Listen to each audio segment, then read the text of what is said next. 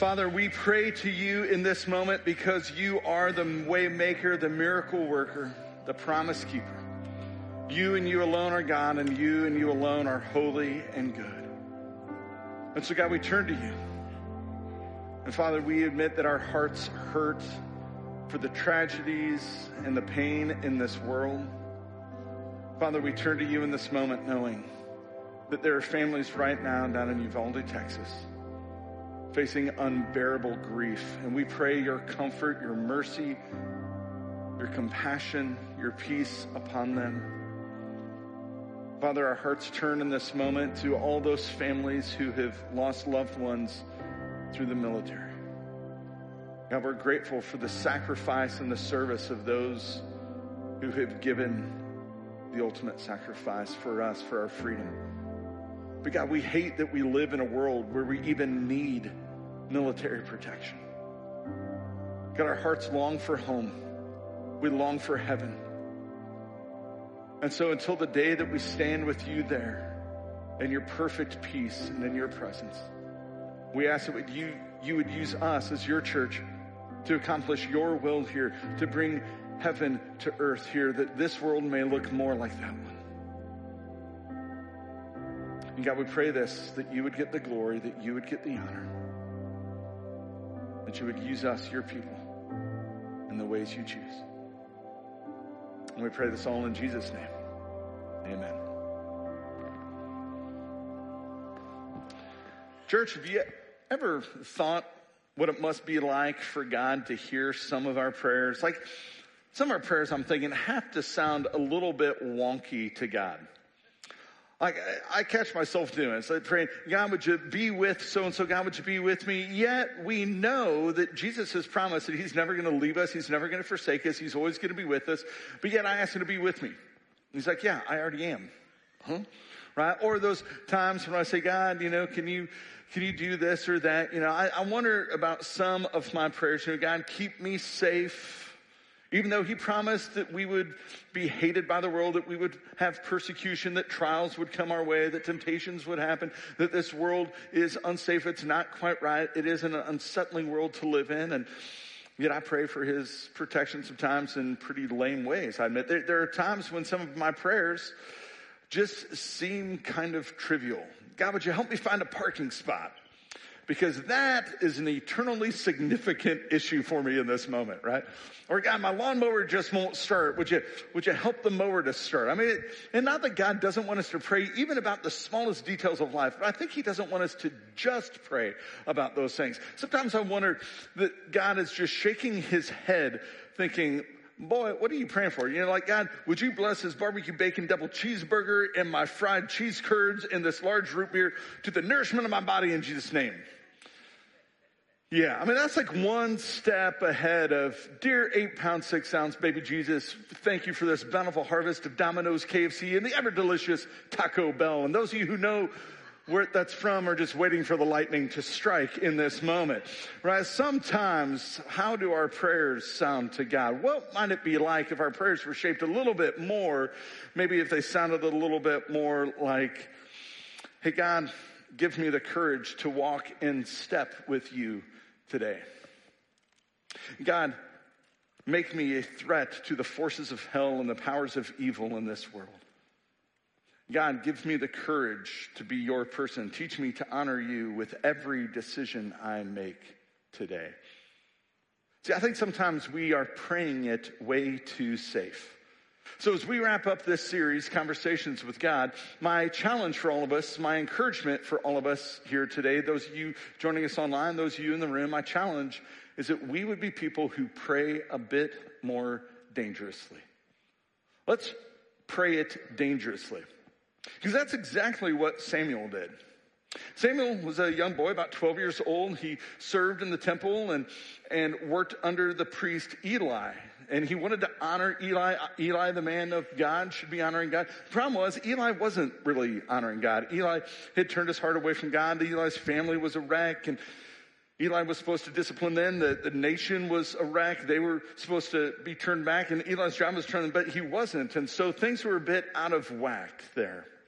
And, and young Samuel, serving under the priest, went to sleep one night, and then God called his name, Samuel, Samuel. But Sam wasn't expecting to hear from God. So he jumped out of bed. He ran into Eli's room. Eli wakes up. He's a bit disoriented because every adult loves to be awakened in the middle of the night by a young child's voice. That's just part of parenting. And so Eli wakes up and Samuel says, Did you call my name? Did you call my name? No. No, I didn't. Go back to sleep, little dude. So Samuel goes back to sleep. A bit later, Samuel, Samuel, God calls. Sam wakes up, runs back to Eli's room. Eli, did you call my name this time? No, no, no, little man. Maybe you just ate something bad before you went to sleep. Go, go back to bed. Happens again. Here's the voice, runs back. Eli, did you call my name this time? Eli's like, no, no, uh, oh. No, I didn't call your name, but, but it might just be that God is trying to speak to you. If you hear him call your name again, let him know you want to hear what he has to say. And so God then does come and call Samuel as before Samuel, Samuel. And this time Samuel replies, Speak, Lord, your servant is listening. Now that's a dangerous prayer. But what strikes me is he's listening. You, you, know, if prayer is just keeping company with God, having a conversation with God, communicating with God, as we believe it is, then it would make sense that we would allow God to do some of the talking in that conversation. You know, any good relationship has communication as part of what makes the relationship good and strong and healthy. And, and, any good communication requires both people being involved in the conversation. Now, my family will tell you, I got a lot of words, but I do try to listen. You know, God has given us two ears, one mouth. We're wise if we do the math and live accordingly.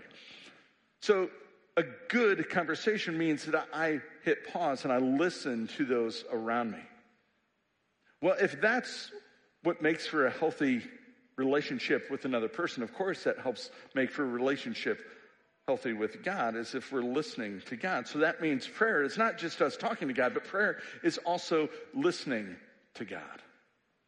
But in order to listen to Him, we got to hit pause on our own talking sometimes. Some of us have a whole lot of words. I admit that. I, I got a lot of words. Some of you have a lot of words. Some of you, you don't have many, but no matter what, sometimes we can approach prayer doing all the talking and not much listening. We need to listen more. To hear the audible voice of God, maybe we need to stop and listen. You know, and is that what that means? You know, praying, listening to God. Does that mean we're going to hear God's audible voice? That maybe. It might be like Morgan Freeman speaking to you in King James English. I don't know. I've never heard his voice that way. You might, probably not, but you might. I've not, but I have heard God speak in other ways. And I think we all can. First, most obvious, most reliable way that we hear God is through His Word. God speaks to us in His Word. It's written to other people, but written for us, right? Had a context in history, but is applicable through all of history.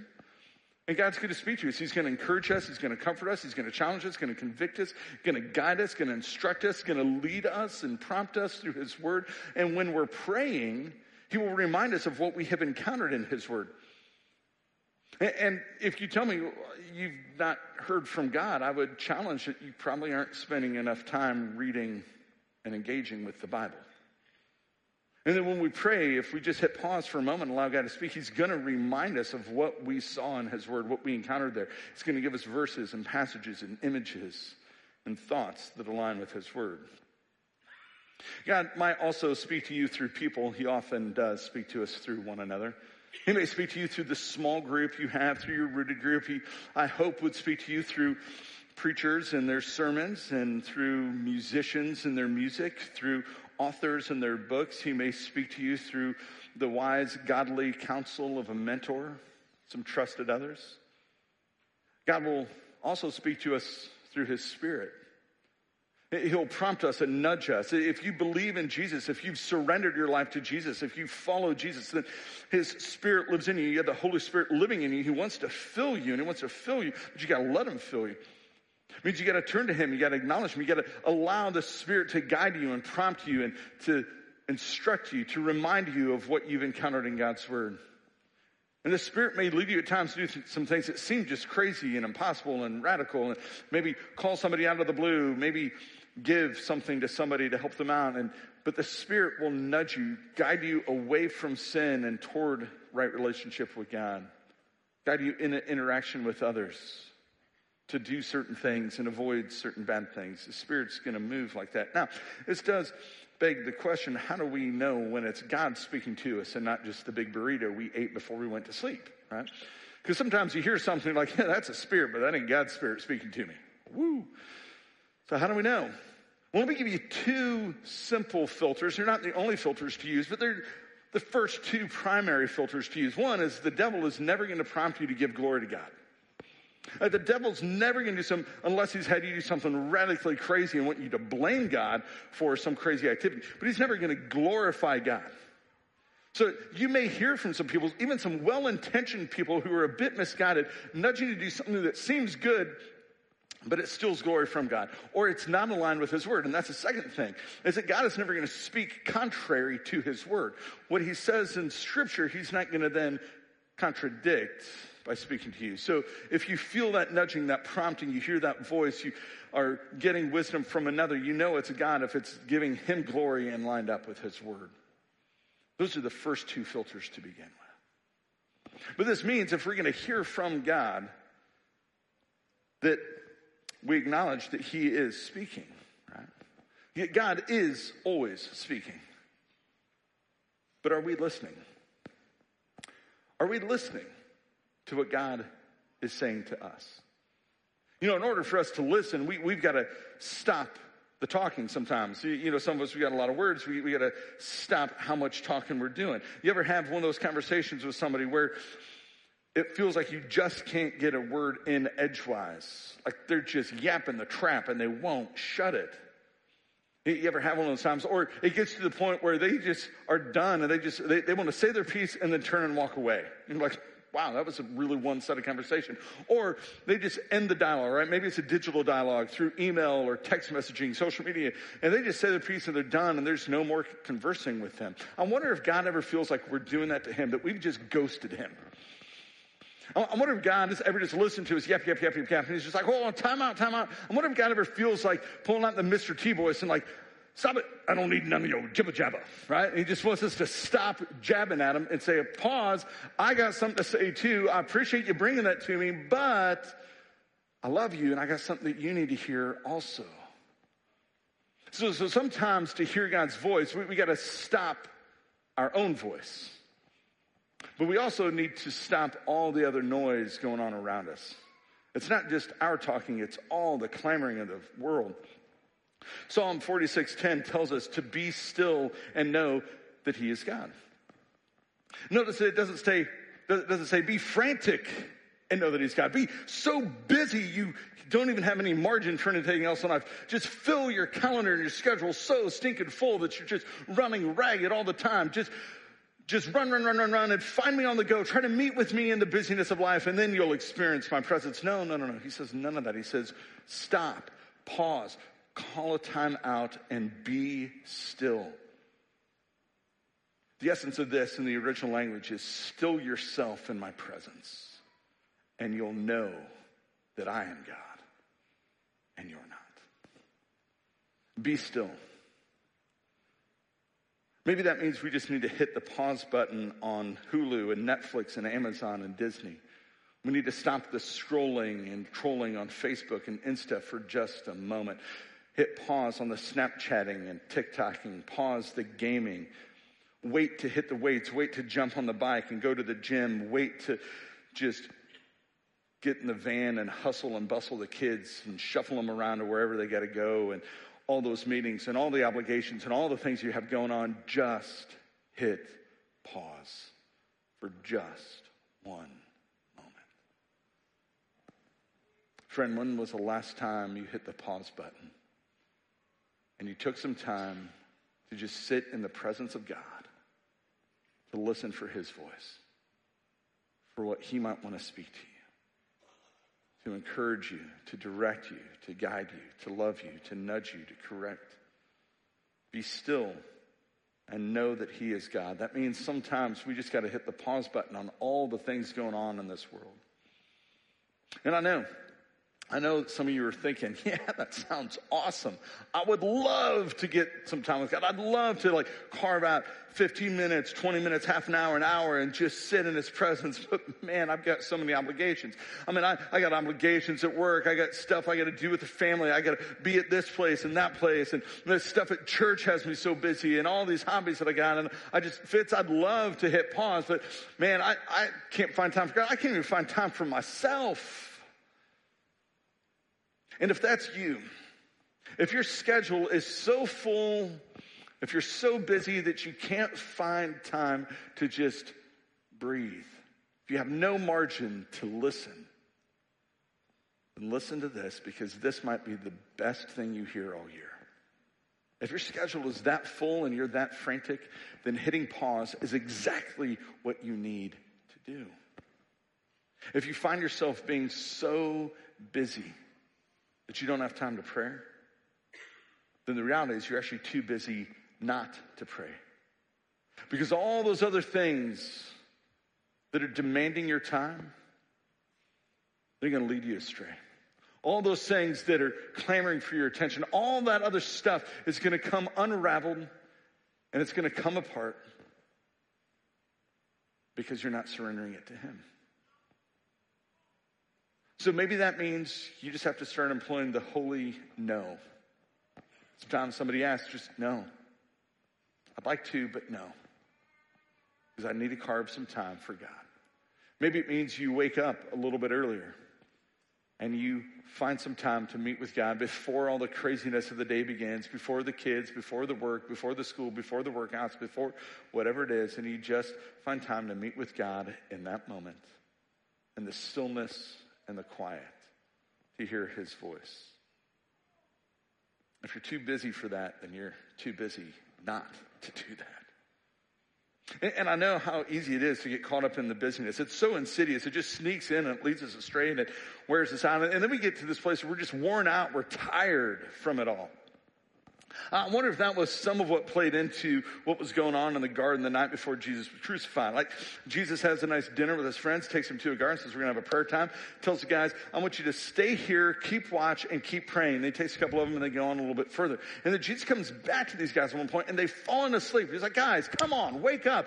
All you got to do is wake up and pray. And then he goes off and this happens a few times and he keeps coming back. So a few months ago around Easter time, my family and I were reading this passage. We, we try to read the Bible in the evening and talk about it and pray about it. And so it was one of those nights. And we're talking about this. I'm listening to one of my kids read this story of Jesus coming back and, and rebuking his friends because they can't stay awake to pray. And the whole time there's somebody in the family whose eyes are just so heavy they can't stay awake. And I'm watching this thing happen.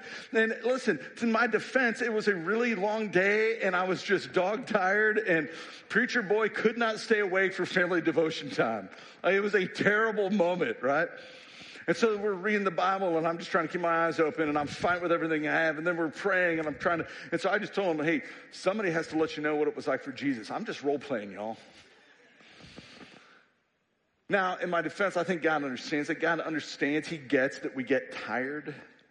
And that's okay. It's not a sin to be tired and need sleep. In fact, sometimes the most godly thing you can do is just close your eyes and rest for a bit and let God replenish you through the natural rhythm He's given for your body to rest. Now, that would be a really sad story if the only time I'd carved out that day was that evening. If the only time I'd carved out to pray and to meet with God was during that family devotion time. But I know myself. I know I get tired late at night. So I don't wait until then to get time with God. No, I, begin when the alarm goes off, I begin trying to turn my thoughts to Him. It doesn't always work. Sometimes I got to have reminders there, like, mm, you know, all the things of the world come at me. No, no. Pause all that noise and meet with Jesus. Get in the presence of the Father. And I have scheduled times where I try to meet with Him throughout the day. I have an app on my phone that reminds me that it's just time to pause, time to breathe, time to meet with God.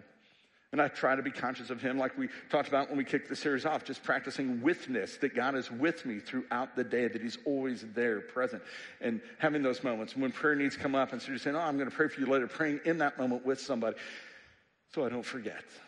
And just allowing God, allow myself to recognize that God is with me. Because what I've noticed is if I if I confine prayer to just one or two short segments of the day, I'm going to miss out on so much that God has for me.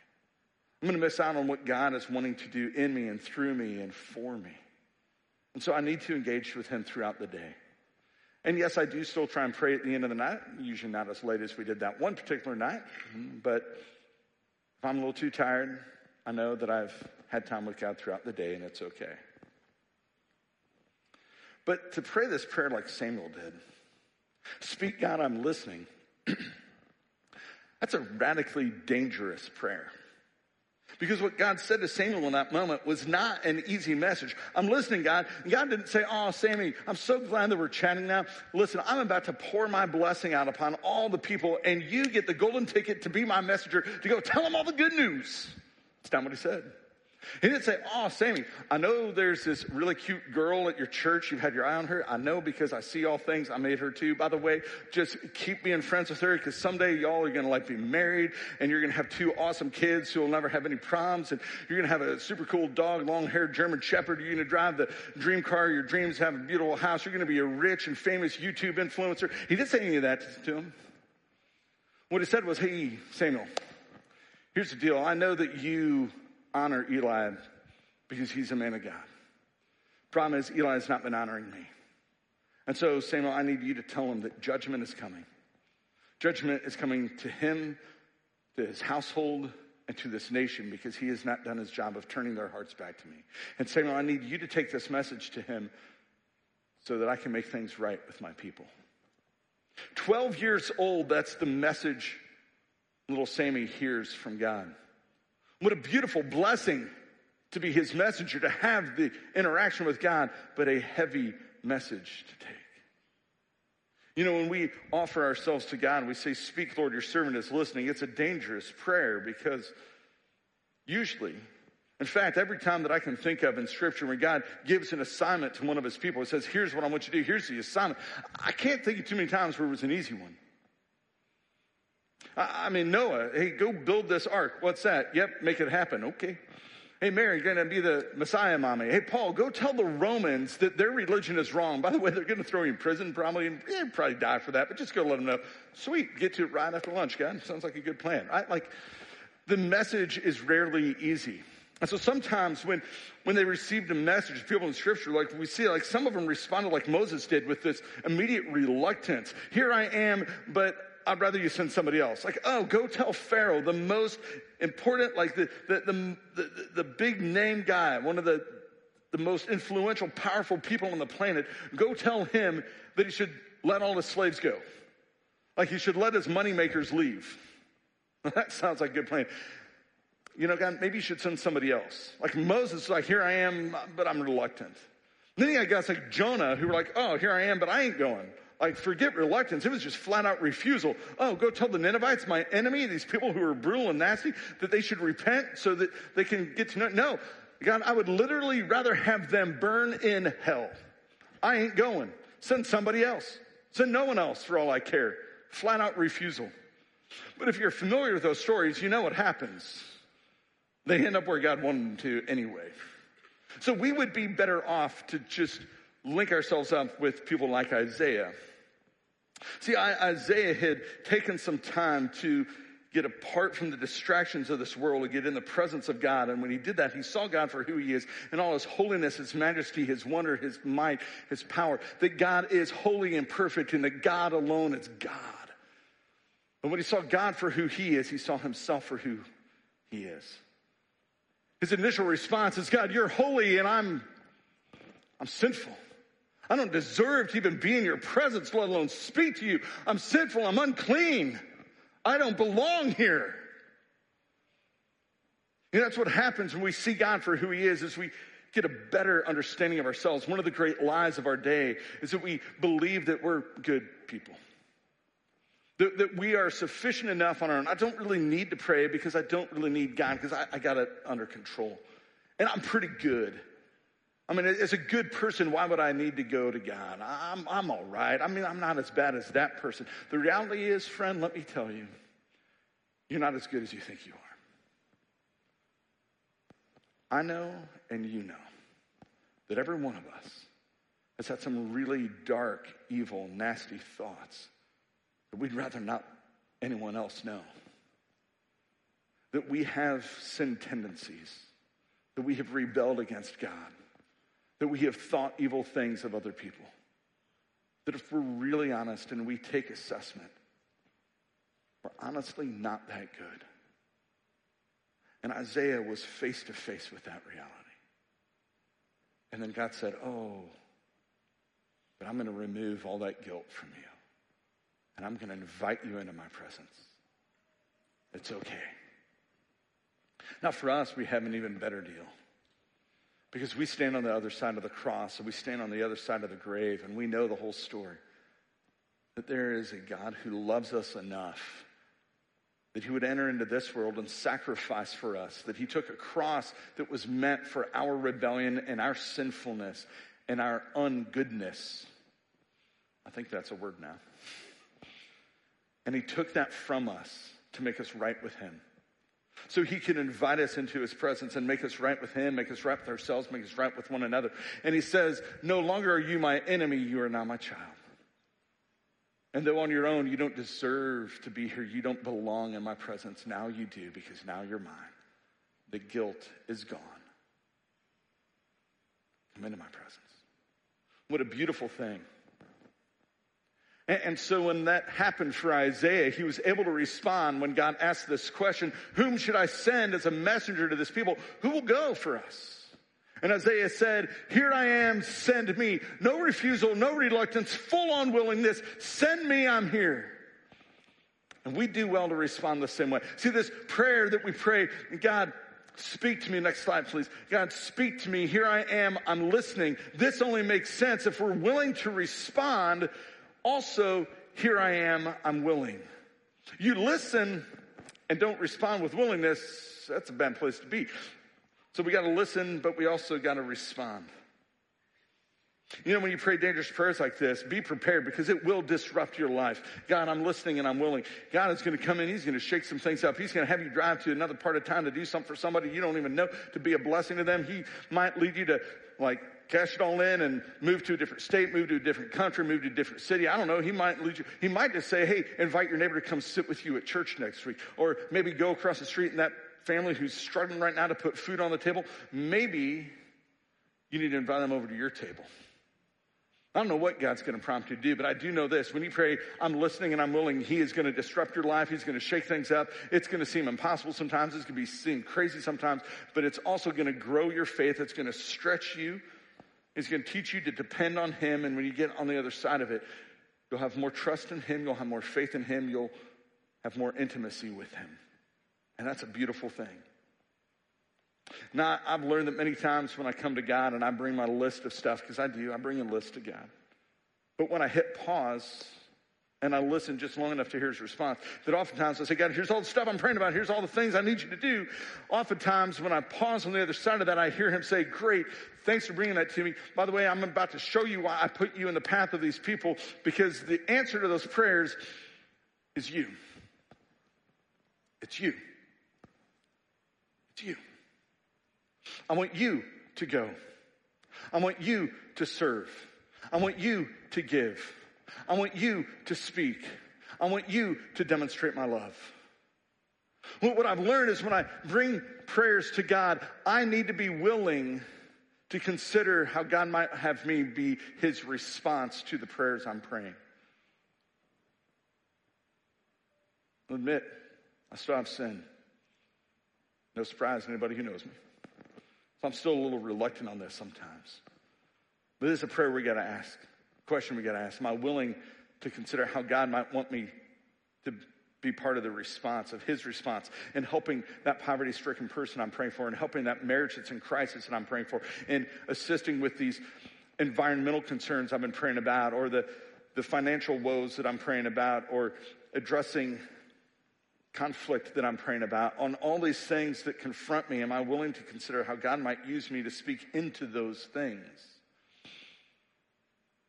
Now, a lot of you have participated in Rooted or are currently participating in Rooted. We got any Rooted people in here tonight? Today? Woo, we got some of you, all right? One of the things I love about Rooted is that Rooted encourages us to journal our prayers, to write our prayers down. That's a beautiful thing. That's a good habit to be in. But I wonder what would happen. See, a lot of times I come to God, I've got my list of, of things I'm praying about, the things I'm praying for. But what I've learned is that's only half of it. I come with a page already filled. God, here's my prayer. Here are the things going on. Okay, God, I got a blank page. Speak. God, what do you want to say to me? God, where do you want me to move? God, how do you want me to respond? God, how do you want me to be generous? How do you want me to serve? Speak. I'm listening. And, and then let God fill up that page. And it may only be one thing, it may be several, but give Him space to speak to you. You know, I've learned that sometimes when I'm praying, I, I, get frustrated by all the distractions going on. There might be people who walk in and interrupt. I'm like, I'm trying to talk to God. Get out of here, right? You know, because that's a good attitude to have. Or, you know, there's noises or there's thoughts that come into my head. I'm like, mm, these things are getting in the way of my time with God.